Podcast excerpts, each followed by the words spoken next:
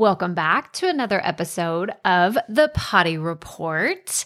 Today, I want to talk about someone I'm completely obsessed with, and it is Mindy Kaling.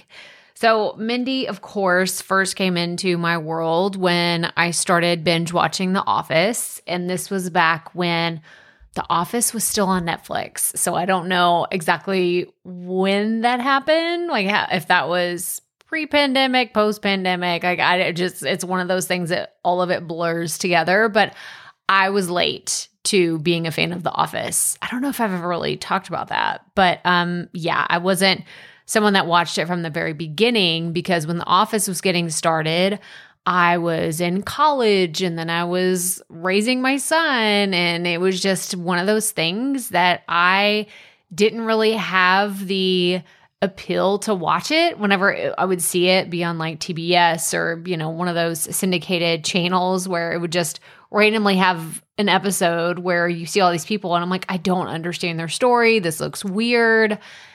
And then I fell in love with every single episode. Now I've watched the whole series through. I recently finished it with my oldest son Noah. Um, he's 13, and we finished that. Now we're we've moved on to Parks and Rec, but it's where I first met Mindy Kaling. And after I watched The Office, I read her memoirs, which are incredible, absolutely incredible. And now I have moved on to watching all of her shows. So she has an HBO series called Sex Lives of College Girls, which is fantastic. There's two seasons out now.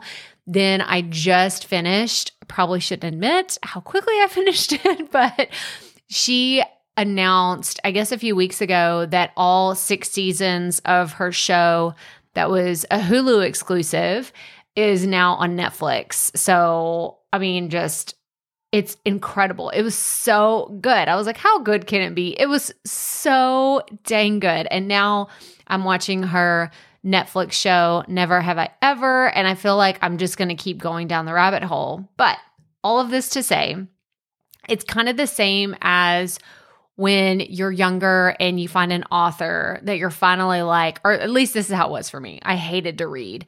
But then when I found someone that I loved, I consumed every single thing that they had ever created. I mean, every single thing. I'm thinking of Judy Blume for some reason, like all of her stories and then you know, Ramona and Beezus and Beverly Cleary and like oh, just all these people that I didn't find for a long time in my childhood. But then when I found them, I was like, oh my gosh, I'm obsessed with them. I'm going to read all of their books. And I know that this is happening in real time with Mindy Kaling. Like I said, I've been a fan of hers for a long time, but now I'm like really drinking the Kool Aid and chasing down everything that she's ever created or even that she's associated with. Like I just know that it's going to have something that's hilarious, something that has a great story. And I just love it so much.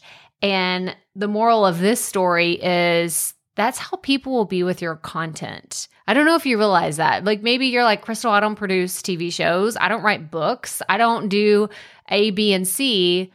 But at the end of the day, it's about what you're creating. It's about your creative projects. It's the things that you're working on that you're putting your creative energy into.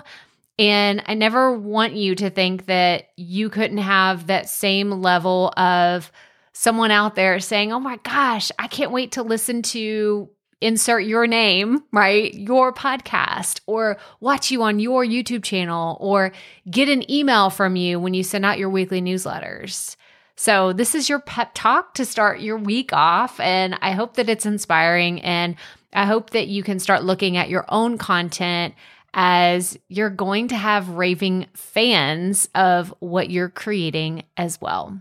But that's all I have for you today. So, as always, remember keep it fresh, keep it fun, and just keep going.